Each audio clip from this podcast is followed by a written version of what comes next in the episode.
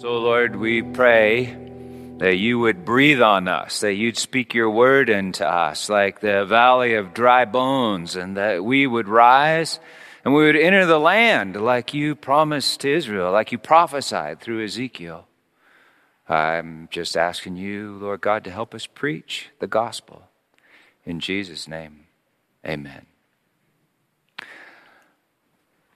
About uh, 25 years ago, I was preaching through uh, First Peter, and when I got to these verses that we're looking at today, um,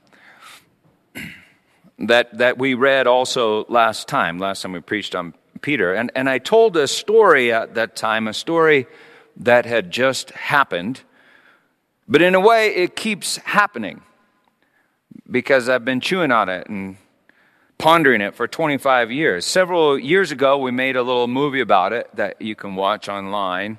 About one year ago, I shared it with you in one of our sermons on Romans titled Seeds of Hope and Where They Grow.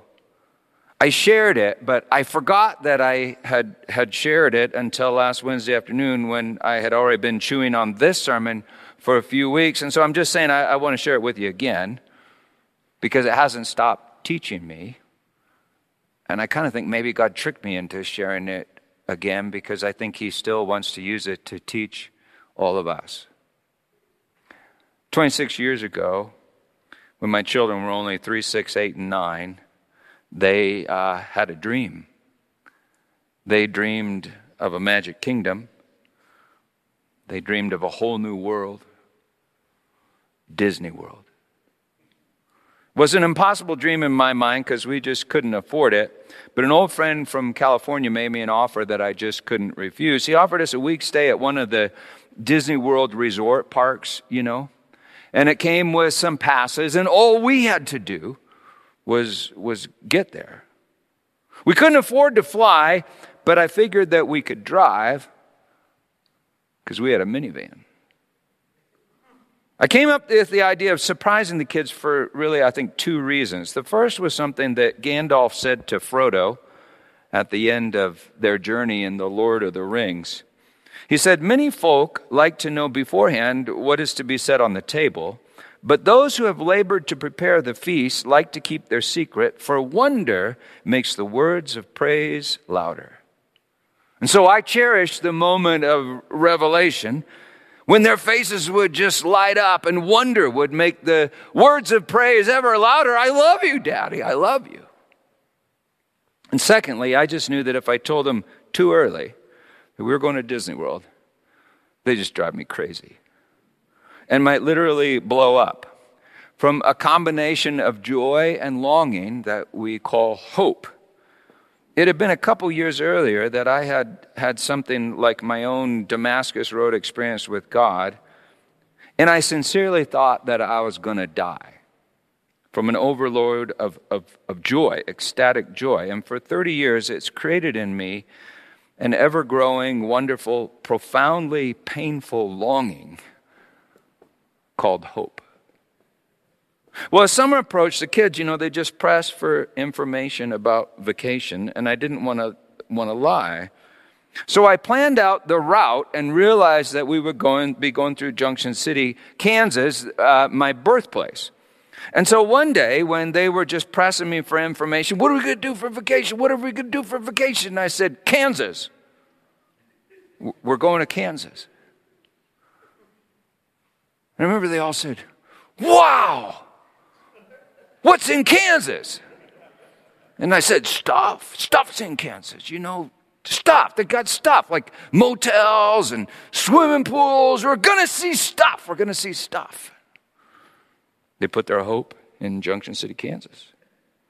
I remember taking them to McDonald's one day. It was around that time, and their Happy Meal toys were these pro- promotionals for Disney World, the Animal Park, or something. And I remember Elizabeth, she was uh, just looking at her, her toy that she got with her Happy Meal, and she said, Daddy, this is so cool.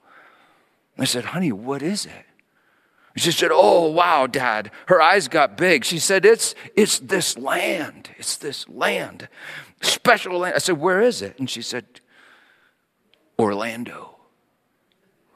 Something like that. And, and then I remember she kind of caught herself and she said, But daddy, we could never go. It's really, really far away. We could never go there. I was just bursting inside. But I forced myself to say something like, Well, honey, we're going to have a good vacation. Trust me. Faith is trust. It takes faith to hope, for without faith, we seize control of hope. And then it's no longer hope.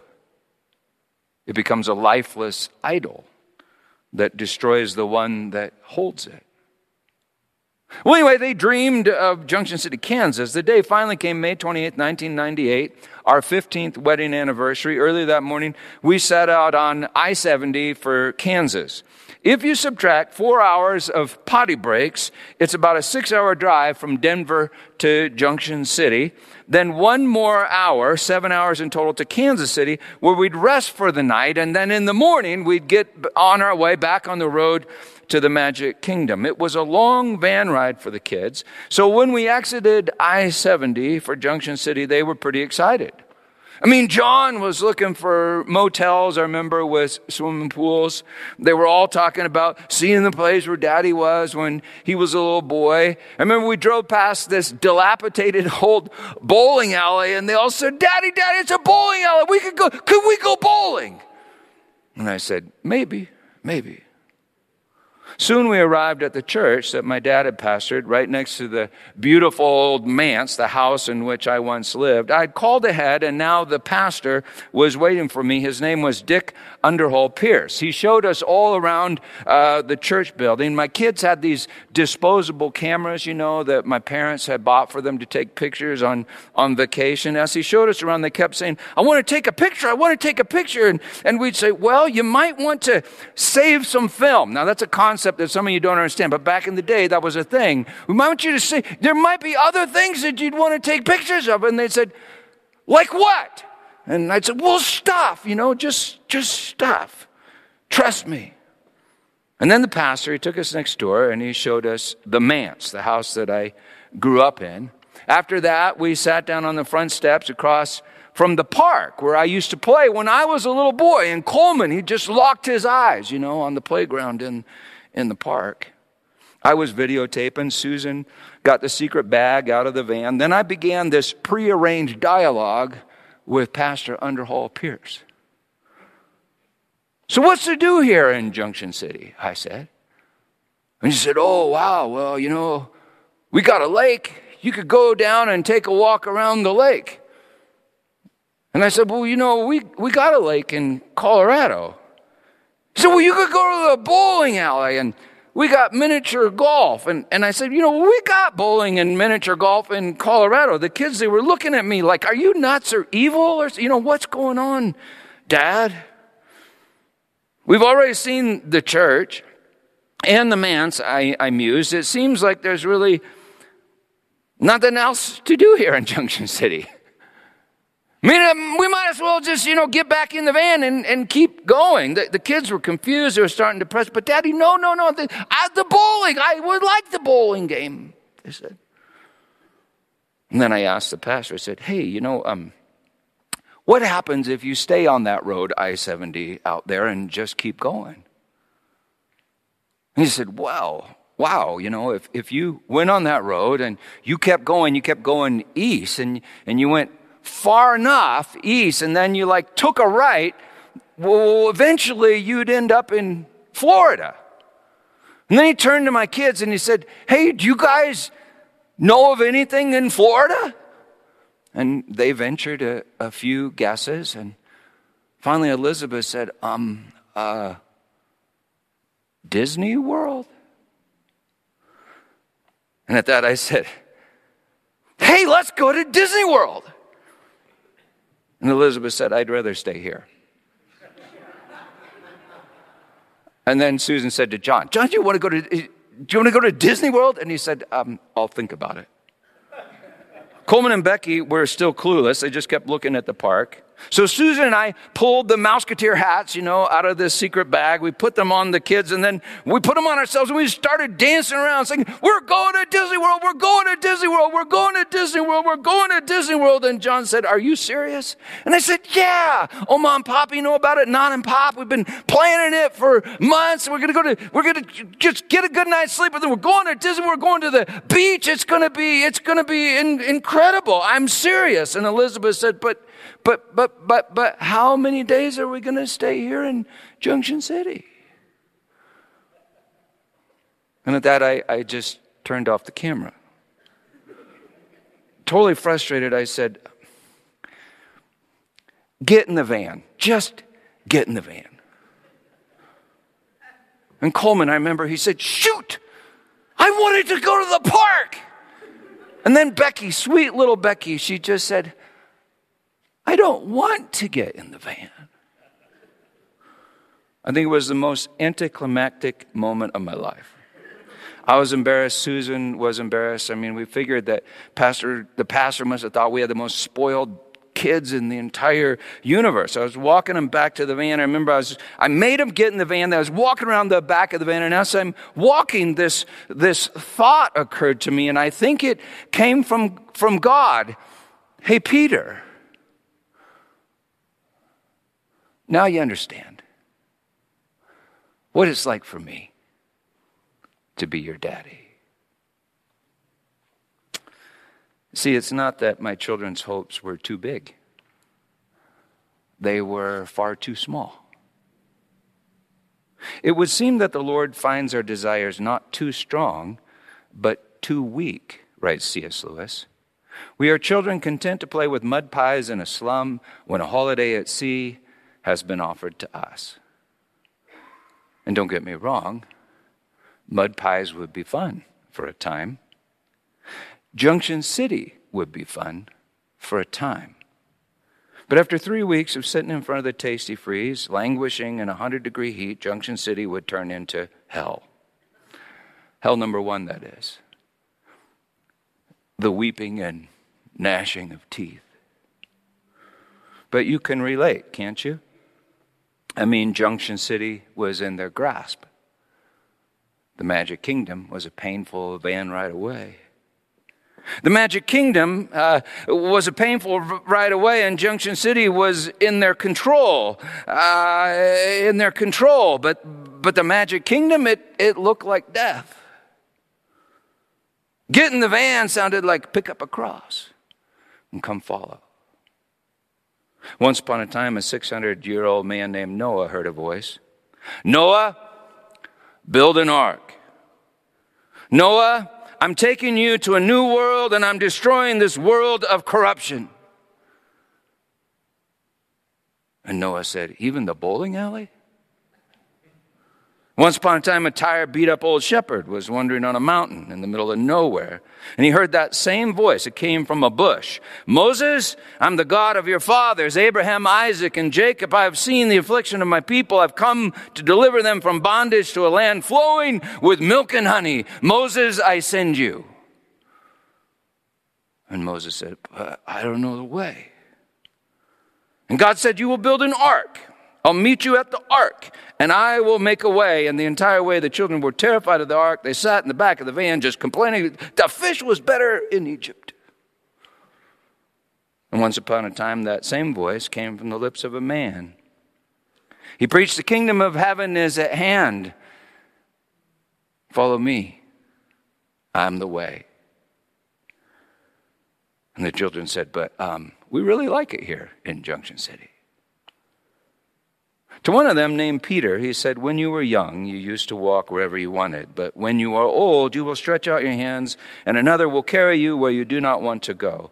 This he said to show by what kind of death Peter would glorify God. And Peter must have thought to himself, I'd rather go fishing for fish. But Jesus had already told him, Peter, your dreams are too small. I'm going to make you a fisher of men. As you know, if you've been listening to our sermons from 1 Peter, Peter was crucified in Rome under Emperor Nero in 64 AD. A few years earlier, he had written the letter that we're studying right now. In chapter 3, verse 17, he writes this For it's better to suffer for doing good, if that should be God's will, than to do evil.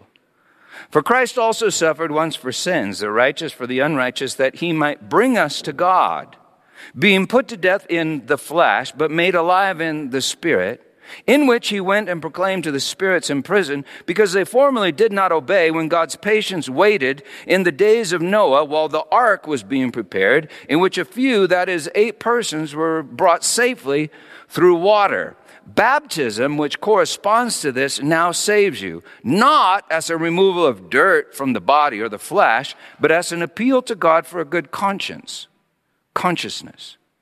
Through the resurrection of Jesus Christ, who has gone into heaven and is at the right hand of God, with angels, authorities, and powers having been subjected to him. Since therefore Christ suffered in the flesh, arm yourselves with the same way of thinking. For whoever has suffered in the flesh has ceased from sin, so as to live for the rest of the time, the chronos, in the flesh, no longer in human passions, but in the will of God. For the time that is past suffices for doing the will of the Gentiles the unfaithful, moving about in sensuality, passions, drunkenness, orgies, drinking parties, and lawless idolatry. With respect to this, they are surprised when you do not join them in the same flood of debauchery, and they malign you.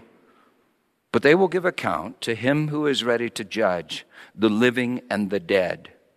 For this is why the gospel was preached, even to those who are dead that though judged in the flesh, the way people are, they might live in the spirit the way God does. The end, the telos, the perfection, the completion of all things is at hand. So there is an end to all things, which means that all things are on a journey to that end. The only thing that doesn't come to an end is the end. Jesus said, I am the end and the beginning and the way. Peter ends his second letter with this statement To him be glory both now and to the day of eternity, the eternal day. We started talking about this last time. All creation is on a journey. Noah and the seven, Moses and the Israelites, Jesus and his all on a journey. The Bible's full of journeys and children complaining on those journeys to God, whom Jesus said is our dad. He told all of us to pray, saying, Our dad, our father. Was he lying? I don't think so. Your life is a journey from beginning to end, conception to death. Every, work, every week is a journey, right? From Monday to Sunday. But, but on Sunday, it's not all good. It's not all finished. And so we start over longing for what? An endless Sunday. Do you ever ask the question, why are we on this journey? Well, just like I mapped out our route from Denver to Junction City and on to the Magic Kingdom, I think our Father mapped out our route from beginning to right now and then on to the end. And I think he even told us the route. In the beginning is the start of Genesis chapter 1. Then we read about six days of creation, kind of like six hours of driving. Toward the end of the sixth day, man is made in the image of God. And on the seventh day, God rests. In the same way, at the end of six hours of driving, we came to a junction. A junction is a place where a decision is, is made. And I knew that if we didn't get stuck in Junction City, but got back onto in the van and onto I 70 and, and, went to Kansas City and had a good night's rest, well, well, we'd just be good to go for the Magic Kingdom. The kids would be good to go. On the seventh day of creation, quote, everything is good and it is finished. For on that day, and, and, now I quote, God rested from all the work that he had done in creation, and he called it holy. So here's a pertinent question Where are we on this journey?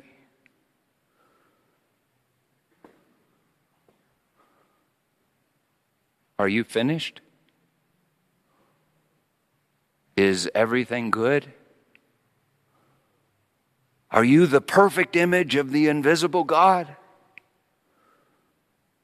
You know, the Bible describes the seventh day when all has been made, and, and then it goes back and describes how God makes Adam. That's the sixth day. And that's a rather important observation, for most folks seem to think that the perfect seventh day came and went thousands or millions or billions of years ago. They think everything was perfect until Adam, which means mankind, until Adam and Eve screwed it up. But it wasn't. I mean, if everything was very good, why was there a wall around that garden? How do you explain that lying snake and, and two naked people that did not know good from evil? That's not good. God Himself says it's not good before the fall. This is so important. He says it's not good before it's not good that the Adam, humanity, is, is alone. It's Peter that tells us don't ignore this one fact that with the Lord, a day is as a thousand years, and a thousand years is as a day. And a thousand in Greek is like a bazillion or gazillion in, in English. It's the largest numerical denominator in, in Scripture. Peter reminds us of that, and it's Albert Einstein that reminds us that a day really is just like a billion years, and a billion years actually is just like a day, depending on where you're standing. Because time is relative to the speed of light somehow and God is light. You see, if you take your cues from the meaning of the text rather than our antiquated modern notions of time, it's rather obvious that Genesis chapter 1 is like the history of all time. And, and that means that most of us still move about in the sixth day of creation. You know, Jesus even said, My Father has been working, He is working, He's still working until now. The seventh day doesn't start until Jesus, the Word of God and perfect image of God, hangs on a tree in a garden at the end of the sixth day and the junction of space, time, and eternity, and he cries out, It is finished. Tetelestai. It's the telos. It's at that tree that we are given eternal life. That's life of the age to come. And so we now move about in time with eternity in our hearts, like an imperishable seed planted within us. And now, hopefully, beginning to fill our entire temple with grace, the substance of the seventh day, even as we make this journey through chronos, through time. And that means that the big story is not that God made everything good, we mess it up, and now He's trying to fix it with Jesus. It means that the big story is that God is making us in His image with His Word, who is Jesus, and He will not fail. His Word will accomplish that for which He sent it. It means that our Father is taking us on a journey, and we will all arrive at our destination, but on the sixth day we find ourselves at a junction. It's, it's a place where we make a choice. Or, to be more accurate, it's the place where the Father harvests a choice that He has made in us and has grown in us. It's the place He makes us with His choice. It's the place where His choice becomes our choice, and so we consciously choose to get in the van. Jesus is the van. Jesus is the Father in flesh. Jesus is the way. Jesus is the beginning and the end. Jesus is the plot to the whole story. Jesus is the grace of God. Jesus is the judgment of God. The Father's choice in us, which is His judgment in us, is called faith. And our choice, surrendered to the Father's choice, is called salvation. He saves us from our bad choices with his good choice. 1 Peter 3:20. Eight persons, that's 7 plus 1, were brought safely through water. Baptism which corresponds to this now saves you, not as a removal of dirt from the flesh, but as an appeal to God for a good conscience or consciousness, sunadesis, through the resurrection of Jesus Christ, through the resurrection. So we say we're saved by the, just the death of Jesus, like he had to kill someone to feel better about us. And here he says it's through the resurrection of, of Jesus, who has gone into heaven and is at the right hand of God with angels, authorities, and powers having been subjected to him. In 1 Corinthians 10, Paul tells us that when Israel passed through the Red Sea at the start of the journey, they were baptized into Moses. That's what Paul writes ate the same spiritual food, drank from the same spiritual rock, which was Christ. And so I hope you get this amazing picture that runs really throughout all of Scripture. In Genesis 7, Noah and the seven are baptized, and they begin a 40 day journey to a new world. In Exodus, Moses and Israel are baptized, and they begin a 40 year journey to a new kingdom, a magic kingdom, flowing with milk and honey. In the Gospels, Jesus is baptized and begins a 40 day journey in which he is tempted by the devil. And unlike the first Adam, he overcomes the temptation. And as he comes up from the water of baptism before the temptation, a voice from heaven says, This is my beloved Son, in whom I am well pleased. In Romans, Paul taught us that we were baptized into Christ, which is being baptized into his death and his resurrection. And so put on Christ, says Paul. Get in the van. You understand?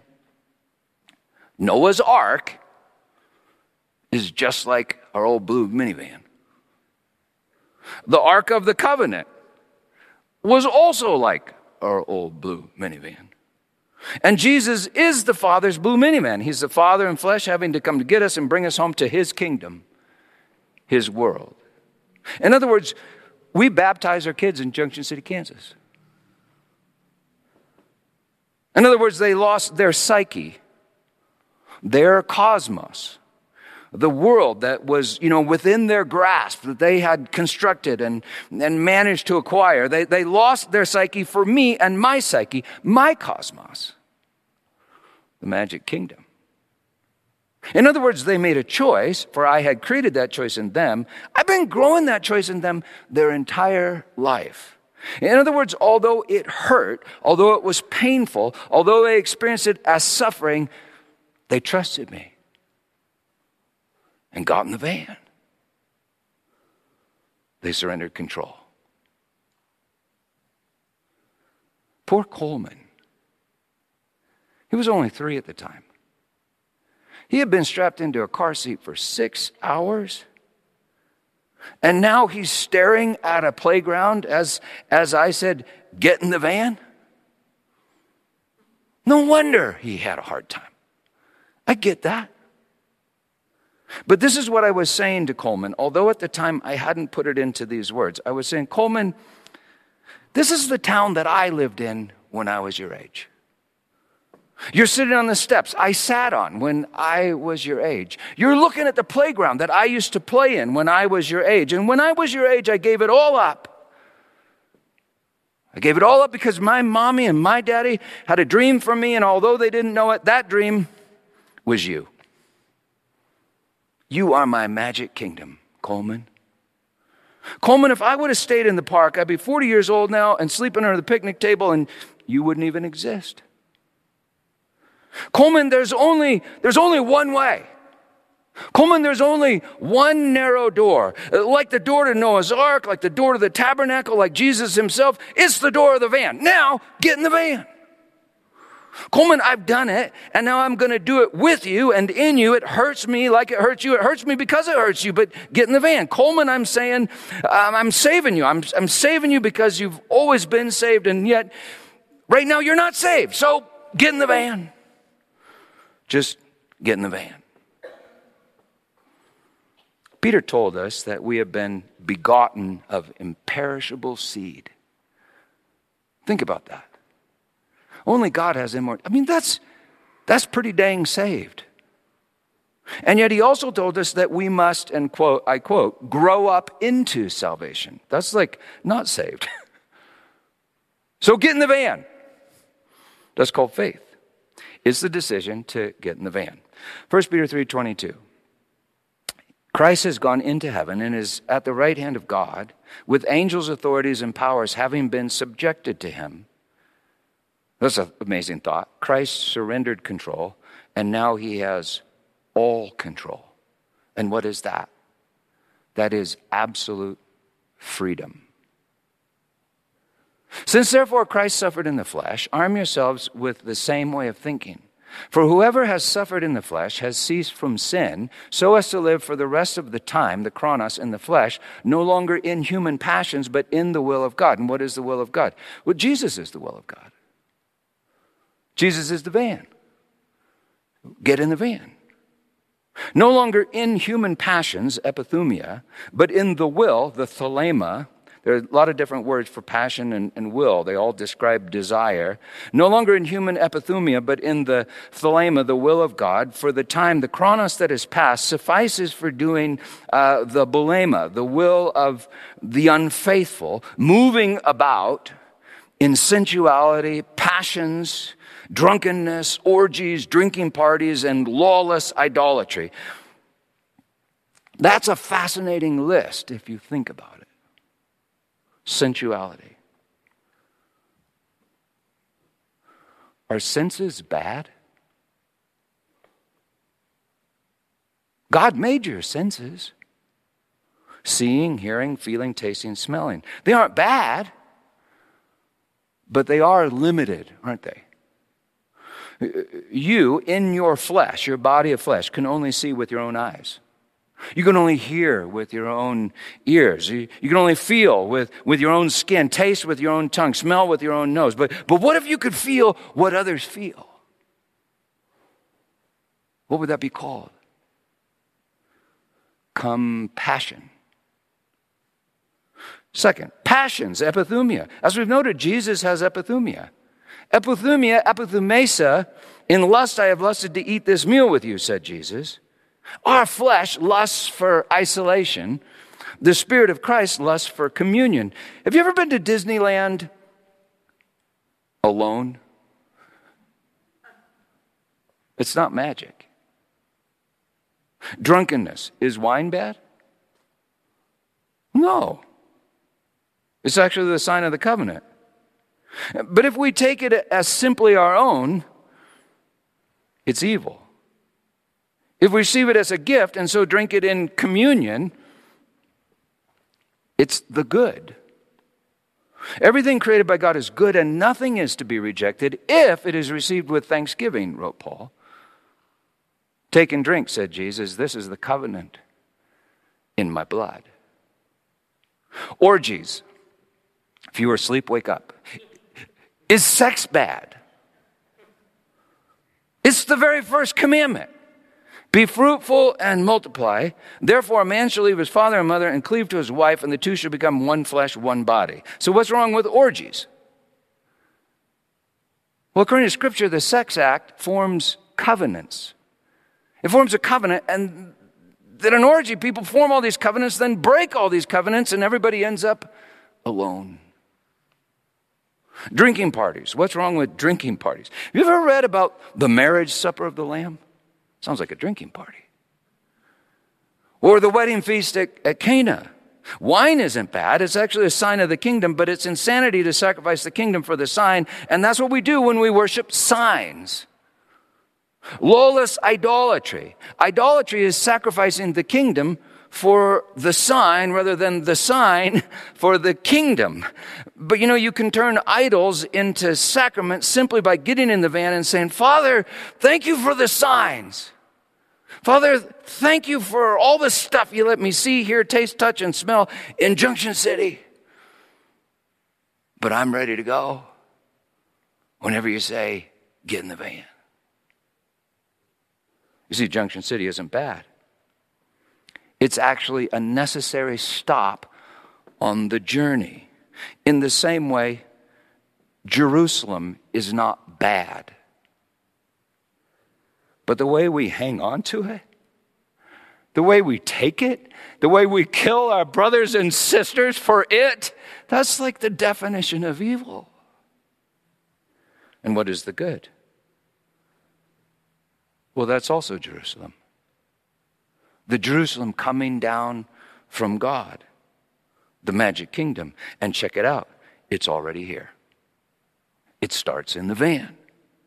In 1 Corinthians 10, after Paul writes about being baptized into Christ, you know, just as the Israelites were baptized into Moses, um, he writes that we must not be idolaters, fornicators, and grumblers. And then he says this On us, the end, the telos of the ages has come. And then God is faithful, but with the temptation, he will provide the way of escape. So, what is the way of escape? Well, I think he just told us. On us, the end, the telos of the ions, the telos of the ages, has come. In other words, for us, the van has come. So get in the van and get the hell out of Junction City. So, where's the van? Preacher, where's the van? Where is the ark of the covenant? Where's Jesus? Well, he's in the sanctuary of your soul. And so, how do I escape temptation? Well, I, I get into Jesus. And I hear the Father say, This is my beloved Son, in whom I am well pleased.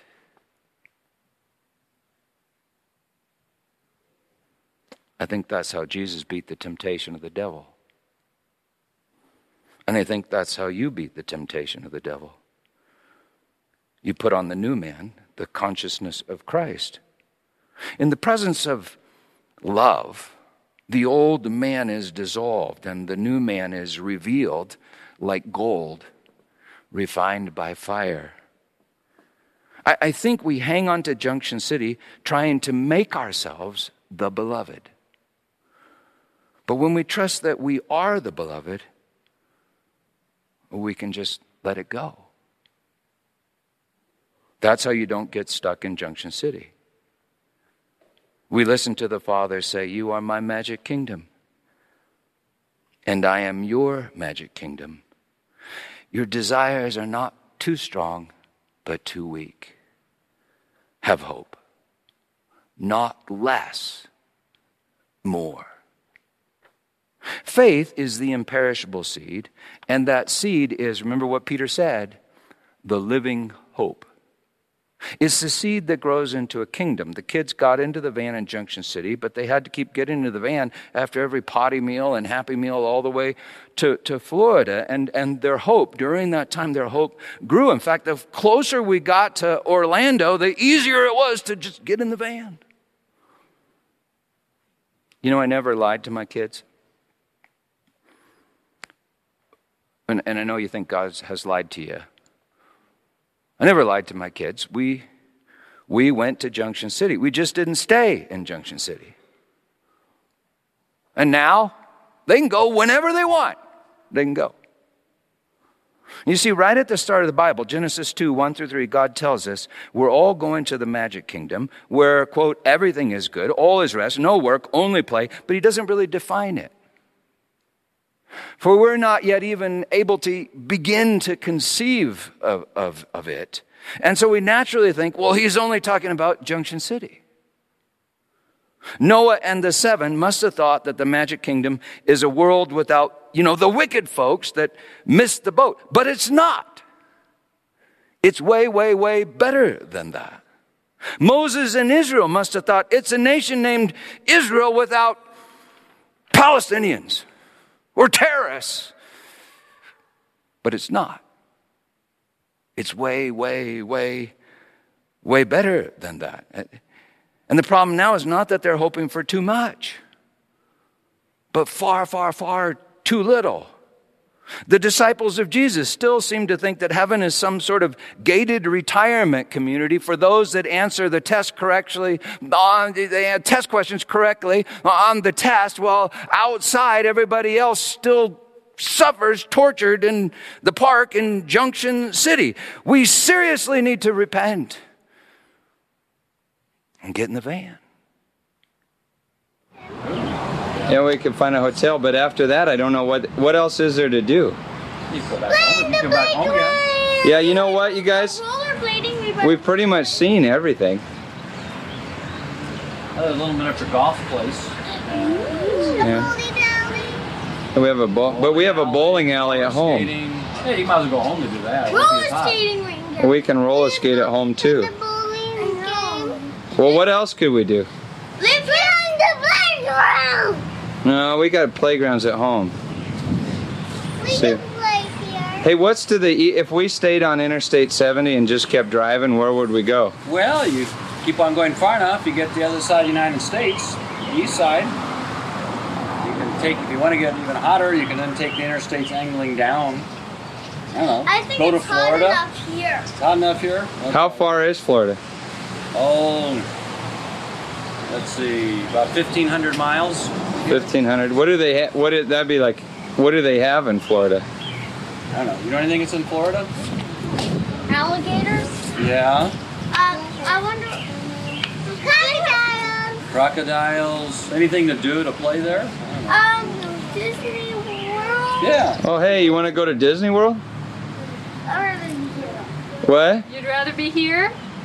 the John, do you want to go to Disney World? I'll think about that one. You think about it? Well, we'll stay here if you want, but yeah, I'm totally serious. We're driving two more days to Disney World, and then we're gonna go to the beach. I'm going to follow. This is Just get in the van. what would have happened if my kids didn't get in the van? I mean, what would have happened? What would I have done if Coleman just screamed, No, Daddy! And he ran across the street and hid under the picnic table in the park? I would have yelled, I love you, Coleman, but I respect your free will. And then I would have shut the van door, taken the other kids to the Magic Kingdom. And when Coleman called me 40 years later saying, Dad, I live in the park under the picnic table, and every day I'm tortured by gangs of Kansas farm boys with sunburns. And, and, and Dad, I want to come home. I'm ready to get in the van. I'd respond, It's impossible. For I'm not only love, I'm also just. And Coleman, you made your choice. That's the BS we tell people. That's child abuse. I wouldn't have done that. But I might have shut the door and driven around the block. Because you know, there are some parables that say something like that. And once I did that by accident. It was about two years later on vacation in California, San Ramon's, at, in, at the Lucky's in San, San Ramon. I said, get in the van, and then I forgot to count. I, I looked in the rearview mirror, so we're driving out of the parking lot, and I see my five year old son Coleman running after the van. He desperately wanted to get in the van. Having gained the knowledge of evil, he desperately longed for the good. He wanted to get in the van. Well, I'm just saying, I, I wouldn't have taken the other kids without Coleman. And actually, I wouldn't have even driven around the block without Coleman, at least not when he was a little child. You do have to become like a little child, you know, to enter. If my kids hadn't gotten into the van, I, I would have remained in Junction City with them. In other words, Susan and I would have descended into hell with them. And then after three weeks of sitting in front of the Tastee-Freez in 100 degree heat as they moaned and complained, we'd say, hey, let's get in the van.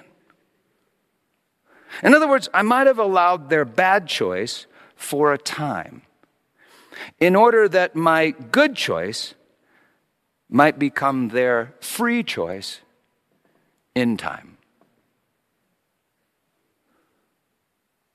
Maybe that's why God made time. Remember, hell number one is in time. Hell number two is the magic kingdom, the kingdom of heaven. And hell number three is getting in the van. It's the judgment of God. It's the presence of the future. It's the tree in the middle of the garden. It's the cross. It's the telos at hand. Next verse. With respect to this, they are surprised when you do not now join them in the same flood of debauchery, and they malign you. But they will give or give back Logos, account to him who is ready to judge the living and the dead. For this is why the gospel was preached even to those who are dead, that though judged in the flesh, the way people are, they might live in the spirit the way God does. I preached gospel to my kids in Junction City. And imagine if while I was preaching that, Pastor Underhall Pierce, he leaned over and whispered in Coleman's ear, You better get in the van. For if you don't, your daddy will torture you forever and ever and ever without end, just as he's doing to some of your brothers and sisters right now. Well, you see, Coleman might have gotten in the van, but he would not have been able to arrive in the magic kingdom. For in his soul, he would have been utterly trapped and alone. And it is not good for the Adam to be alone. For this is why the gospel was preached even to those who are dead, that though judged in the flesh the way people are, they might live in the spirit the way God does. The end, the telos of all things is at hand. The telos was my judgment. But after Junction City, it was our judgment. At first, it was only the size of a, of a mustard seed, but it grew and became a, a, a kingdom. So, as I was asking, why the journey? I mean, we asked that, right? What the frick am I doing here? I mean, God, you're rich and powerful. I've said that to him many times. I mean, you know, why this? I'm, he's rich and powerful. He doesn't have to drive. He can transport folks, like Scotty on Star Trek, you know? He even did that in Acts chapter 8. Remember with Philip and the Ethiopian eunuch, all that, all that stuff. So why the journey? And why the stop in Junction City at all? Why the journey? And why all of this suffering? I'm convinced that I cannot answer that question fully.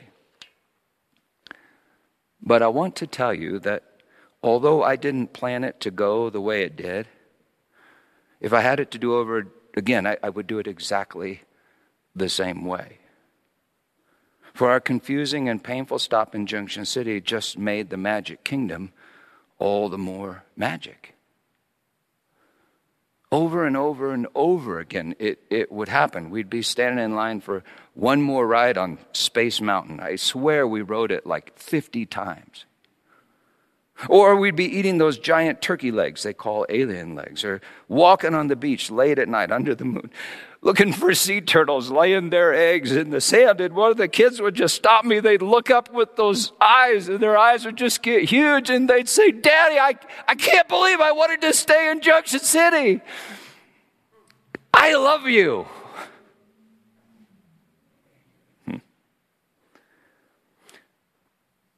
You know, all sorts of folks visit the Magic Kingdom. Or Disney World. And they just have a hell of a time. I mean, it really feels like hell. They may be part of a huge crowd or a big family and, and yet feel utterly alone. In fact, that's where we often feel most alone, isn't it? In a crowd. They're in the magic kingdom, and it's far worse than a sticky hot day in Junction City, Kansas, because they don't have faith and hope in love. And it's love that binds all things together. So, why the journey? Well, like I said, I can't answer it completely, but I know that faith, hope, and love grow on the journey in us. And faith, hope, and love are the ability to enjoy the magic kingdom when we arrive. So, Junction City is not a test to see who gets to go to the magic kingdom. Junction City is a test so that we can enjoy the magic kingdom when we arrive. It tests our faith like gold refined by fire. Faith, hope, and love make the magic kingdom magic, and faith, hope, and love are grown in the van, and that means that the magic kingdom begins in the van. But the magic kingdom is eternal. Faith, hope, and love abide. Because we're, uh, sorry, they're all home for Christmas. and like usual, we told stories about vacation, and it's just fascinating to me that none of them seem to miss Disney World. Not one of them has suggested that we go back. And yet, all of them seem to really cherish our time in the van. That is the telos that is always at hand. The kingdom of heaven is at hand, said Jesus. So we're going to revisit this story and talk about that uh, next week. But before you go, I, I want to remind you, because this is really important. You'll listen to this, you'll walk out of the church, stub your toe, and get angry at God. I, I want you to just remind you that for a three year old, after six hours in a car seat, get in the van really did sound like pick up your cross and come follow. And I would remind you that, that Peter did. As he was fleeing Rome and the persecutions under Nero, he had a vision of Jesus coming down the road or up the road in the other direction carrying a cross. And he said, My Lord, where are you going? And he said, I'm going to Rome to be crucified. And at that, Peter got in the van. He returned to Rome and he was crucified with Jesus because he wanted to. He wanted to be with Jesus. In other words, he was saved. And that's the judgment of God. Salvation. You can hide for a time, but there's an end to all things, and his name is salvation. God is salvation. Yahweh, Yasha, Yeshua, Jesus. Hmm. Let us conclude the matter with a parable, writes A.T. Robinson. To man there remains two ways, a junction. Two ways, and the one that is crowded is still the one that leads to destruction, and many there be that find it. But at some point on that road, be it far or near, each one finds also something or rather someone else. It is a figure, stooping beneath the weight of a cross. Lord, where are you going? asks every man. And the answer comes I'm going to Rome, to Moscow, to New York, to be crucified afresh in your place. And no man in the end can bear that encounter forever. For it is an encounter with a power than which there can be nothing greater, a meeting with omnipotent love itself. This love will take no man's choice from him, for it is precisely his choice it wants. It is our choice that it creates. Its will to lordship is inexhaustible and ultimately unendurable. The sinner must yield. God has exposed the strong, right, the strong right arm by which he has declared that he will curb the nations. And lo, it is pierced by nails, stained with blood, and riveted in impotence. Is it to us too an offense and foolishness? Yet this is the authentic quality of love's omnipotence. The weakness of God is stronger than men, than any man. For I, if I be lifted up from the earth, will draw all men unto myself, said Jesus. Christ, in Origen's old words, remains on the cross so long as one sinner remains in hell. This is not speculation. It is a statement grounded in the very necessity of God's nature. In a universe of love, there can be no heaven which tolerates a chamber of horrors. No hell for any which does not at the same time make it hell for God. He cannot endure that, for that would be the final mockery of his nature, and he will not. And so on the night he was betrayed by all of us, he took bread and he broke it, saying, This is my body given to you. Take and eat and do it in remembrance of me. And in the same way, after supper and having given thanks, he took the cup and he said, This cup is the covenant, an eternal covenant. It's the covenant in my blood, poured out for the forgiveness of sins. Drink of it, all of you. In other words, all of you, get in the van.